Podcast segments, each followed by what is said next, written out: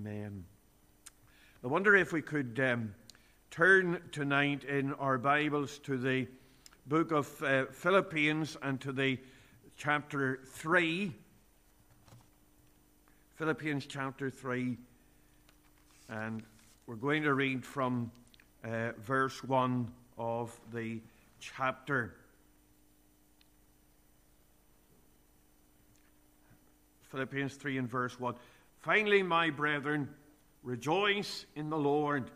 To write the same things to you, to me indeed is not grievous, but for you it is safe.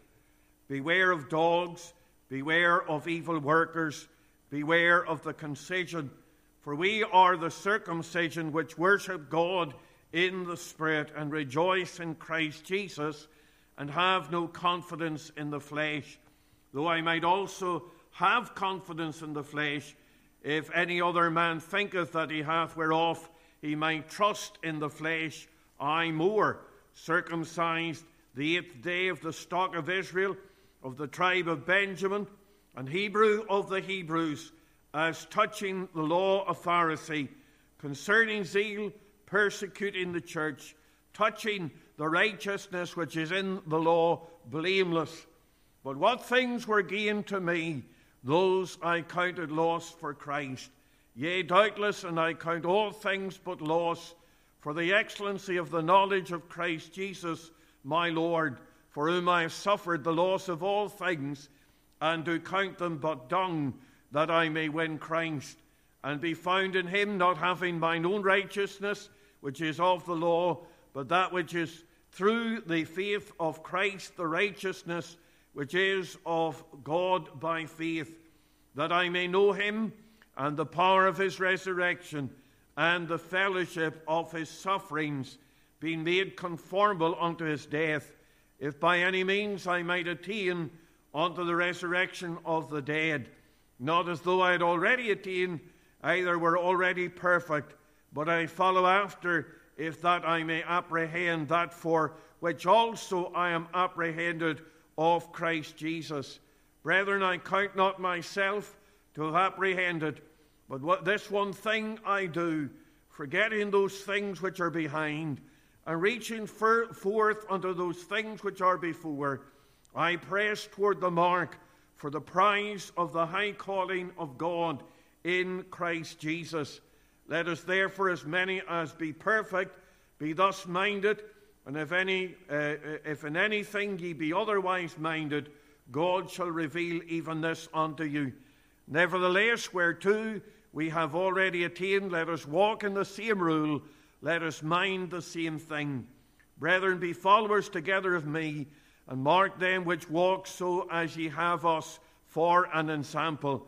For many walk, of whom I have told you often, and now tell you even weeping that they are the enemies of the cross of Christ, whose end is destruction, whose God is their belly, and whose glory is their shame, who mind earthly things.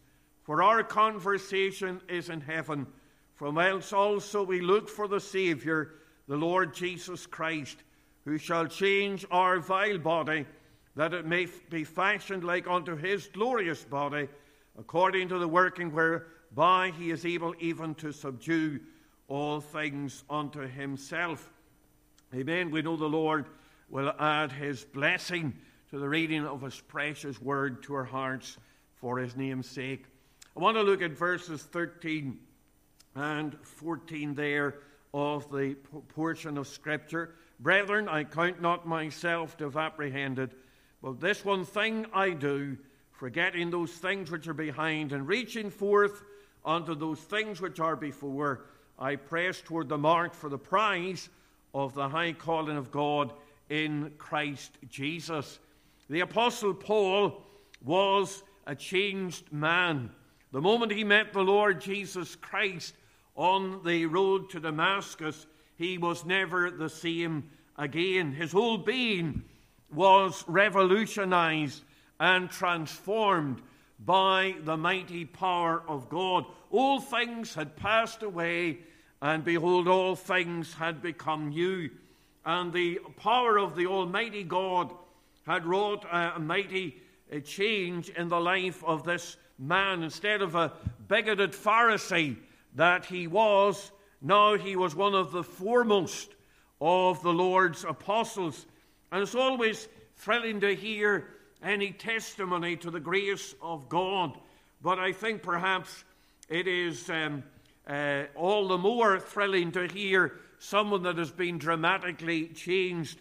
What a blessing to hear a, a drunkard or a gambler or somebody that's been sunken into the deepest sin and how God has uh, changed their lives and pr- plucked them as a brand from the burning. And such was the testimony of the Apostle Paul himself. He had owned himself uh, to be the chiefest of sinners. And we think of how he was involved in the murder of Stephen, the first Christian martyr. And in the third chapter of the book of Philippians that we've read, we uh, read something of the thrilling testimony of this man. He tells us that he was circumcised the eighth day of the stock of Israel, of the tribe of Benjamin, and Hebrew of the Hebrews, as touching the law, a Pharisee. But like the best testimonies, he isn't going to dwell upon what he had been. But what he wants to dwell upon is his Savior, and he wants to glorify God. He says, But what things were gained to me, those I counted lost for Christ. And I think that there are maybe three words that could sum up the testimony of Paul as he gives it here in Philippians chapter 3. And the first word is bankruptcy.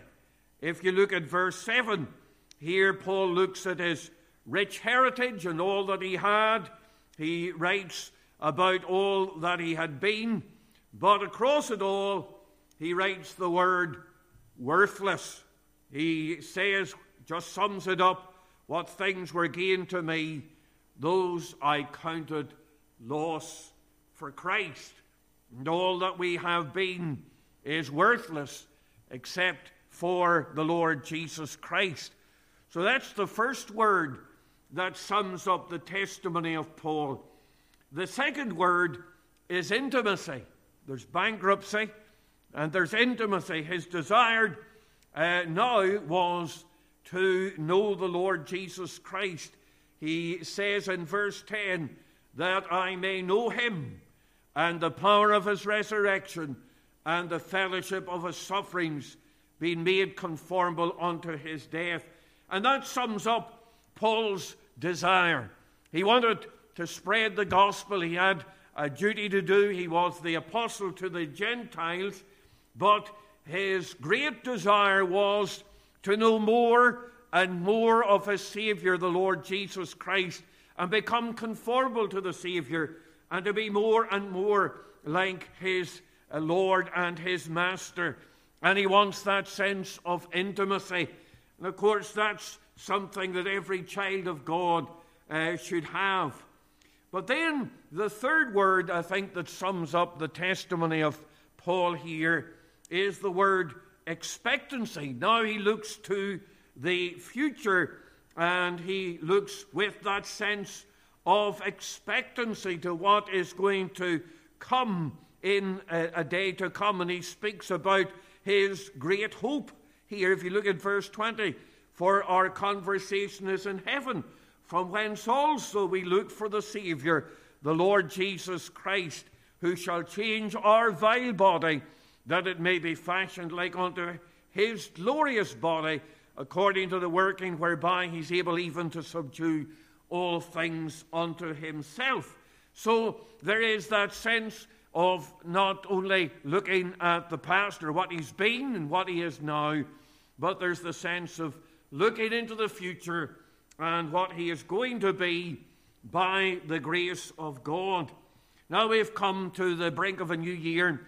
Of course, at the time of a new year, there is a certain amount of looking back across the year, and there are many sad days and many glad days, and we uh, look forward into a new year with a sense of anticipation. And we are praying tonight that indeed the new year will be a happy one. We come with a sense of expectancy and with that hope and it is aptly summed up in the words of our text. He says there in verses 13 and 14, he says, Brethren, I count not myself to have apprehended, but this thing I do, forgetting those things which are behind and reaching forth unto those things which are before, I press toward the mark for the prize of the high calling of God in Christ Jesus. So we're looking ahead tonight. We're looking to the future and we're looking for the blessing of God upon us. And I want us just to think about Paul's great hope here in the text of Scripture. And I just want to look at the various aspects of Paul's hope as he outlines it here in the text of Scripture. And first of all, I want you to see something of Paul's pronouncement here. He says in the verse uh, 13, Brethren, I count not myself to have apprehended. In other words, he had uh, come to the uh, place where he looked into his own heart, he looked at what he had done, and he knew that he had not reached the goal.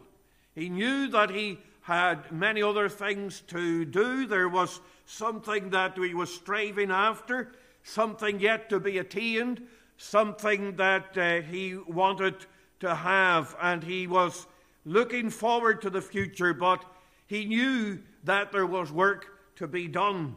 You know, many people believe in sinless perfection, and they will uh, preach about the fact that we can be perfect in this life and that we can live sinlessly. But that's not the experience of the Apostle Paul, and not the experience of any of the saints of God. He says here, not as though I had already attained. He wasn't perfect, and neither are we. And there is that sense in which, as we look into a new year, there are many things to be done, there are many goals to be reached.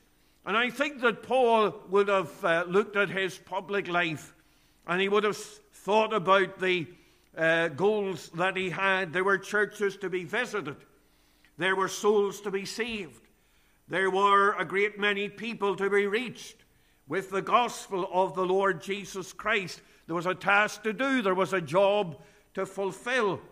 Every mother has a dream for her child, every father has a dream for uh, his son and his daughter. And the Lord Jesus Christ, as it were, had a dream for Paul, had a purpose for Paul, and he has for every one of us. And that is to perfect us, to cause us to grow in grace and in the knowledge of our Lord Jesus Christ.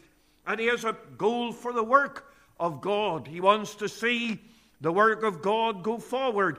He wants to see new ground taken from the devil. He wants to see the work of God advance and that we might see the outpouring of the blessing of God uh, in the day to come. And we think of the apostle here in this portion of Scripture, and he recognized that there were many things to do. And I wonder tonight do we recognize that? Do we recognize our lack? Do we recognize the many sins, maybe those uh, besetting sins uh, that we have had difficulty with. And what we need to do is to bring those things to the Lord. And Paul was thinking about the public sphere, he was thinking about the ministry, he was thinking about the work of the church. And he knew there were many things to be done. I think that we look at our own work here in Crossgar and there is a great deal of things to be done. There are many out there to be reached. We think of the district in which we live, we think of our own families, we think of those around us, we think of the deep need of our society in which we live. And we come in the place of prayer tonight to beseech God on behalf of his work. But not only did Paul count himself not to have apprehended in the public sphere, but also in the private sphere. He had many things in his own private life that he had not, uh, uh, he had not attained. And we think of the constant battle that there is within the child of God. We recognize that we do need to grow in grace and in the knowledge of our Lord and Savior Jesus Christ. But you know, we look at the place of prayer in our own lives, and we recognize that we often feel in prayer how we come like the disciples of the Lord Jesus.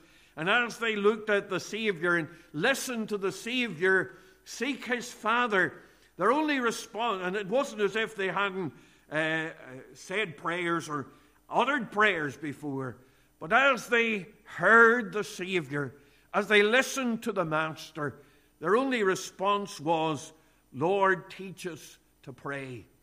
And that's our desires. We come to the Lord tonight. We think of the uh, Scripture and how often we neglect the Scriptures. And, uh, we don't uh, follow the Scriptures and we're not as obedient to the Word of God as we ought. Maybe we uh, at times don't read it. We certainly maybe don't take as much heed to it as we should. And we think of all of the means of grace. We think of the church services. We think of the place of prayer, the fellowship that God has given us. And very often we take the things for granted and we can seal all and we can get into a rut and we begin to uh, become lax and the fire begins to dim, and lukewarmness starts to come in. And Paul says, I haven't attained. I, am not what I ought to be. And I think that each one of us could say the same tonight. But what better thing than on the brink of a new year to get those things right, to draw near to God. If we draw nigh to Him, then He will draw nigh to us. But I want you to see here Paul's pronouncement. He recognizes, he admits here the fact that he hadn't attained. There were things that need to be put right. And surely everyone, I think every one of us, as we face the new year, would say that there are things that need to be put right. But not only do we see Paul's pronouncement, but I want you to see Paul's purpose. What was it that he was looking for here? Well, he speaks about the prize of the high calling of God which is in Christ Jesus. And you'll notice that it is a summons from the heights. Pri- the, I press toward the mark for the prize of the high calling or the high call, the, uh, the, the calling from the heights. The, it's a heavenly calling. And here is the Lord. He's, uh, and Paul here is um, hearing the voice from on high, the summons from the heights. And of course, that speaks of climbing of uphill. And Paul has a purpose here to gain the course and to heed the calling. And heaven, of course, is the mark. It's that which every Christian looks to. It is the mark. well, Christ and heaven is the, the mark. We think of what it says in Hebrews looking on to Jesus, the author and finisher of our faith. But of course, here is the uh, picture of the athletic race and the athletic games and the runner, and he's on the course and he wants to finish the, or cross the line, and he's going to do everything that is humanly possible in order to gain the crowd or to gain the prize. And that's the picture that Paul has of his life. This is his great expectation. And there's always something lovely about a new thing to look forward to. We, um, the ladies, maybe love to buy new clothes or a spring outfit or a winter coat or something like that. Uh, the men maybe like a new tool or a gadget or whatever it is. But we always like to have new things. And we, um, uh, Paul is always looking for something new. He's going forward. He doesn't get stuck in a rut. He's always striving for higher heights and deeper depths with the Lord Jesus Christ. What a picture that is of the Christian life. It's always going forward. I'm sure you've often heard about uh, how uh, preachers say that if you're not going forward in the Christian life, then you're backsliding because you'll go back. You always have to be going forward. And we think of how we're looking above. We have our eyes upon the mark, we have our eyes upon the great prize, which is our Savior, the Lord Jesus Christ. And I hope that that's the purpose of our lives. I hope that that is the great uh, mark to which we are going. You know, we can look to many things in this life. We can look to wealth, we can look to riches, we can look to authority, and we can look to all of these things. But what we need to be looking to is the Lord Jesus Christ. And you notice how he gained this um, mark. It's in Christ Jesus. He, uh, I press, verse 14, toward the mark for the prize of the high calling of God in Christ Jesus. This is union with Christ. And we'll never attain anything uh, but for the fact that we're in Christ, we're covered in the precious blood of Christ, we're given his hope. And we think of the encouragement of the Lord Jesus Christ. Again, in Hebrews 12, verses 1 and 2, it says, Wherefore, seeing we also are compassed about with so great a cloud of witnesses, let us lay aside every weight and the sin which doth so easily beset us, and let us run with patience the race that is set before us, looking unto Jesus, the author and finisher of our faith. And what better encouragement could we have than looking to our Saviour? So we notice his pronouncement. It is that he hasn't attained. There's something more that lies ahead. And then we see his purpose. It is uh, to be uh, able to get to the mark of the prize of the high calling of God, which is in Christ Jesus. But then look at his practice. He's a purpose to fulfill, but how is he going to get, how is he going to attain this? How is he going to uh, ascend the heights and get to the mark? Well, you'll notice what he says here about doing that. The first thing that he says is that he forgets the past.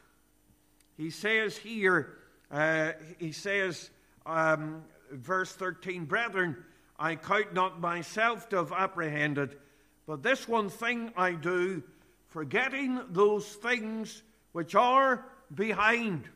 And here he is there uh, many times when it is good to remember the past. It is good, we think of how when the children of Israel entered into the promised land, we're told that they were uh, instructed to set up stones so that they would remember what the Lord had done for them. And it doesn't mean that we don't remember the blessings that God has given to us. But what he's saying here is that in running the race, you don't look around or you don't look back, because if you do, you slow down. The, the runner doesn't stop to take a good look around him and see how far he's got and how well he's doing. He doesn't take time to uh, look around, he just keeps going towards the line. And we think of uh, uh, if he lingers, then he is going to fail. So he runs that he might uh, attain. Sometimes uh, when we uh, attain something of spiritual uh, maturity, some of the things that we have done in the past are magnified, some of the failures that we have, and we are aware of our faults as never before. So, what we need to do is forget about the past. We forget about those things that we have uh, done. They're under the blood. You know, the old devil would come and bring up those things, and he would uh, try to hinder us and tell us, you know, you're no good to God, and look at what you've done in the past and all of the things that you have been involved in and you're no good to God. And sometimes the devil comes as the accuser of the brethren, and he wants to stop us by getting us to look behind. no, the, the apostle says, forget the things that are past. He says, look to the future. And you know, that's what we need to do. You've had many failures as I've had in the past. We have done many things that we would be ashamed of or not done things that we should have done that uh, we w- should have been involved in. But we come to a new year, and a new year is a wonderful opportunity to look ahead and to go forward and start again. And that's what uh, the apostle here is really speaking about. He speaks about forgetting about the past. But then he also speaks here about focusing on pressing. He speaks here of pressing toward the mark of the prize of the high calling of God. And the word pressing there means striving or stretching. It's um, the picture of the athlete gritting his teeth and straining every muscle to make sure that he gets over the line. And that's what we need to do. Uh, we need to strain, make sure that we push ourselves. And uh, that's rough and it's not easy. And we know that uh, in the spiritual battle in the warfare, it's not easy. Uh, but the moment that the athlete stops stretching and straining, that moment he begins to fall back, he begins to lose.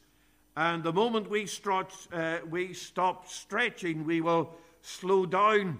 But what we need to do is to win the prize. Let's win the prize in the oncoming year. Let's renew our efforts. We can be discouraged, and as we look at all around, if we are looking at all around us, we will be discouraged by what we see. But if we just keep our eyes on the mark, Keep our eyes on the Lord. Look to the Lord. It's not what everybody else does or doesn't do, but it is the smile of our Savior that we want in the incoming days. So we forget about the past and we focus on striving, and then we figure on the prize. What are we pressing for? We're pressing for the prize. Any prize that we seek to attain here on earth will not last. Only that which is done for the Lord Jesus Christ will last. And we recognize that this prize, this high prize, the prize of the high calling, is uh, an incorruptible crown. It's what is mentioned in 1 Corinthians 9 and verses 24 to 27. He says, Know ye not that they which run in a race run all, but one receiveth the prize? So run ye that ye may obtain. And every man that striveth for mastery is temperate in all things. Now they do it to obtain a corruptible crown, but we an incorruptible. I therefore so run not as uncertainly, so fight I not as one that beateth the air, but I keep under my body and bring it into subjection, lest by any means, when I preach to others, I myself should be uh, a, a castaway. So there he is. He's looking for an incorruptible crown. It's a, it's a crown that will not dissolve, it's a crown that is going to last. It's an eternal crown. And we look to the days that are to come and we can be encouraged. Um, we forget the past. Uh, we uh, think of how we strain uh, forward in the day in which we live. But we um, are not going to let yesterday's failures derail us. Uh, but what we need to do is to make sure that we strain every muscle to get us closer to the Lord Jesus Christ in the days ahead. I wonder if we could say of ourselves that we're closer to the Lord at the end of this year than we were at the start of it. And are we determined that at the end of this year, if the Lord spares and we're still here, that the Lord uh, will enable us to be closer to Him uh, at the end of this year, DV, than we were at the start of it? That's our great goal, and that is our great ambition.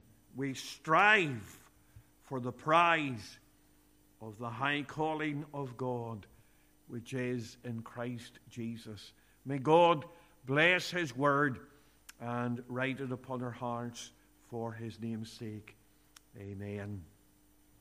Well, let's just unite together, please, at the throne of grace. And um, do remember uh, that this is the last prayer meeting of an old year. Maybe there's something that um, you can thank God for, or uh, you can um, uh, thank Him for His mercies and uh, His provision, even through the year that has gone into eternity. And as a fellowship, we can thank the Lord for bringing us through and undertaking for us in so many ways. And do pray for uh, God's blessing in the days that lie ahead, that God might meet with us. Uh, again, remember those in hospital, our sister Maureen and Lynn and uh, Emma's dad, and those that uh, mourn, remember those as well at this time and bring them to the Lord. The Reverend Beggs' his family, our brother Tom here, the Adams, our brother Ed Adams, and others that have lost loved ones over the last little while, we can bring them to the Lord at the throne of grace in prayer and pray for the meetings on the Lord's Day and even on Saturday night. So let's just unite together at the throne of grace. And as the Lord leads, uh, let's use up the time and let's seek the face of God with all of our hearts. Our loving God and our gracious Father, we do um, thank Thee for Thy precious word. We think of Paul forgetting the past and forging towards the future. And our Father, we thank Thee that the future for Paul was not a thing of dread, or it wasn't a thing uh, to be uh, uh, looked away from, but we thank Thee that it was a, a hope and a certainty that was in his soul. And we thank Thee that he was looking for that day when he would uh, ascend on high and when the Lord would change the uh, vile body into an incorruptible body, and that he would have the prize of an incorruptible uh, crown. And we thank thee for that today. We rejoice in the expectancy of the child of God. We want the intimacy that Paul was looking for. We want to know him and the power of his resurrection and the fellowship of his sufferings, being made conformable unto his death. And we pray, our God, that thou wouldst enable us to draw nigh to thee and bless us as we call upon thee in these days. Do remember our ministers' week of prayer next week.